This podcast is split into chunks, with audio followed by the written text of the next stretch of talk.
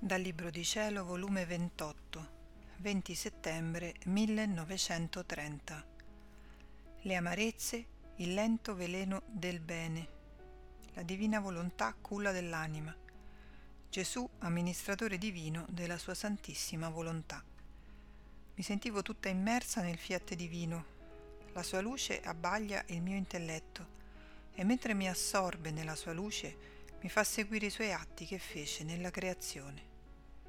Ma mentre ciò facevo, mi sentivo una tale amarezza ed oppressione che mi facevano stentare nel compiere i miei atti nel volere divino.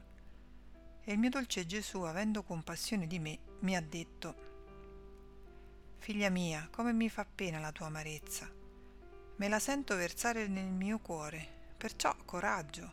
Non sai tu che le oppressioni, le amarezze, sono il lento veleno del bene, il quale produce un tale stento da ridurre l'anima in un'estrema agonia, in modo che si sente l'agonia nel cuore, e il mio amore agonizza nel suo cuore, sente l'agonia sul labbro e agonizza la mia preghiera, sente l'agonia nelle mani, nei passi, e i miei passi e le mie opere si sentono agonizzanti.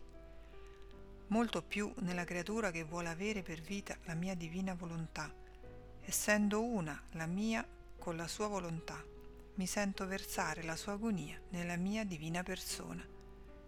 Perciò coraggio, abbandonati nelle mie braccia, ed io farò sorgere dalla mia divina volontà altra luce più fulgida, che prendendo forma di culla, ti cullerà in essa, per comunicarti il mio riposo divino, e con la sua luce e col suo calore distruggerà il lento veleno delle tue amarezze, cambiandole in dolcezze e in fonte di contenti. E riposando nella culla della mia divina volontà, prenderai un dolce riposo, e nel destarti troverai sbandite le amarezze, le oppressioni, e ti terrò nelle mie braccia, con la tua solita dolcezza e serenità, per far crescere più in te la vita della mia divina volontà».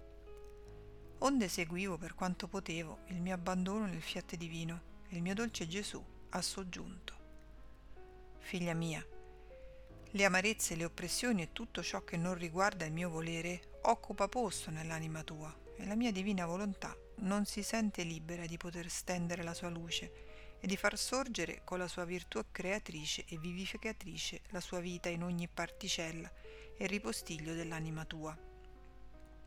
Si sente accerchiata come da nubi, che a onta che il sole c'è, frammettendosi le nubi tra il sole e la terra, impediscono che i raggi solari scendano con la pienezza della luce a dar luce alla terra.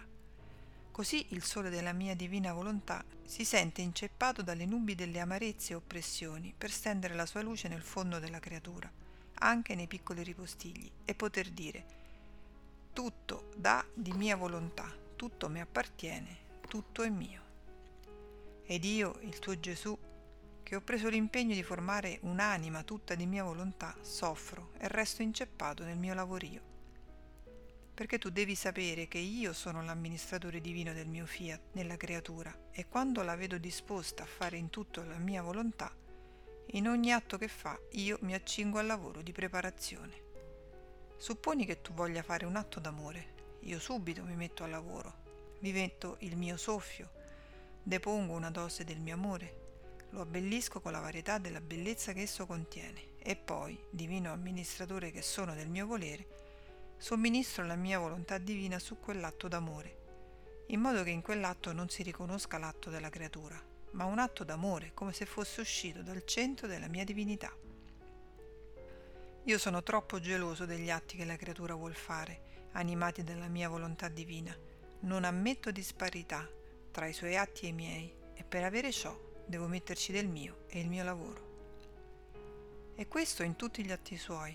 Se vuole fare atti di adorazione, preghiera, sacrifici, vi metto il mio lavoro, affinché la sua adorazione sia l'eco dell'adorazione divina, la sua preghiera sia l'eco della mia, il suo sacrificio sia ripetitore del mio. Insomma, devo trovare me stesso in ciascun atto della creatura, il tuo Gesù come padrone e possessore della mia divina volontà.